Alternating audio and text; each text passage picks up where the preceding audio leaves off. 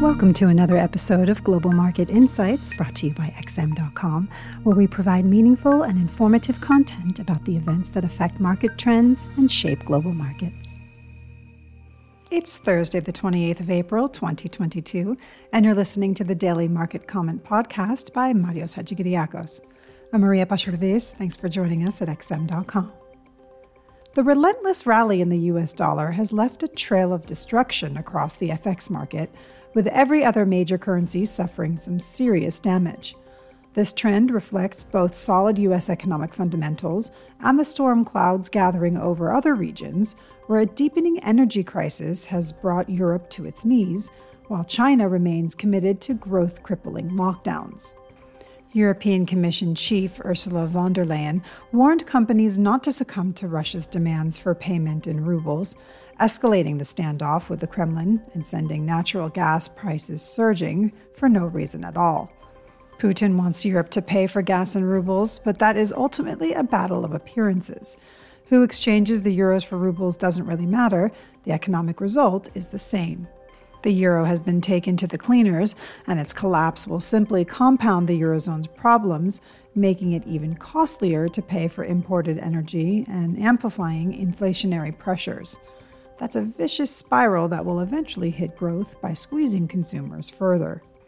The yen took another dive after the Bank of Japan reaffirmed its commitment to keep a ceiling on Japanese yields, squashing any speculation about policy changes when it concluded its meeting earlier today. Inflation is still very low, and outside of the yen getting smoked, there isn't any huge urgency to tighten.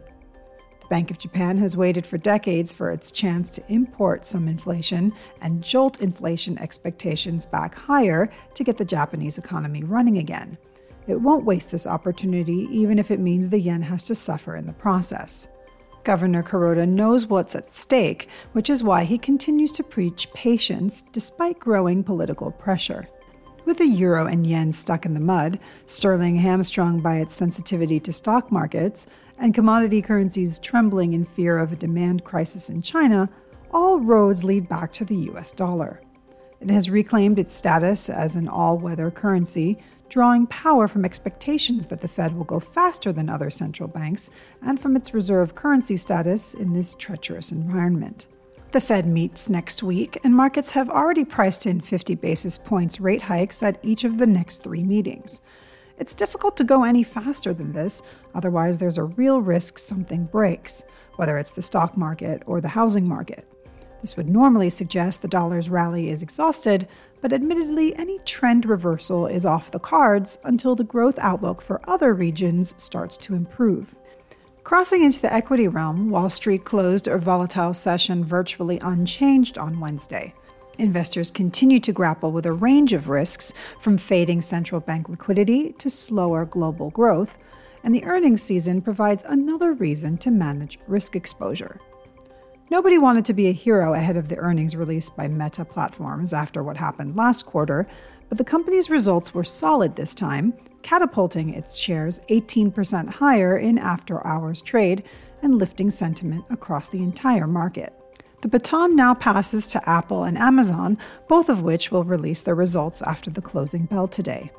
On the economic calendar, the highlights include inflation stats from Germany and the first estimate of US GDP for Q1, where there's some scope for disappointment, according to the Atlanta Fed GDP Now model. Thanks for listening. This is today's daily market comment here at XM.com. Thank you for listening to another episode of Global Market Insights brought to you by XM.com. For more in depth technical and fundamental analysis, be sure to visit www.xm.com forward slash research.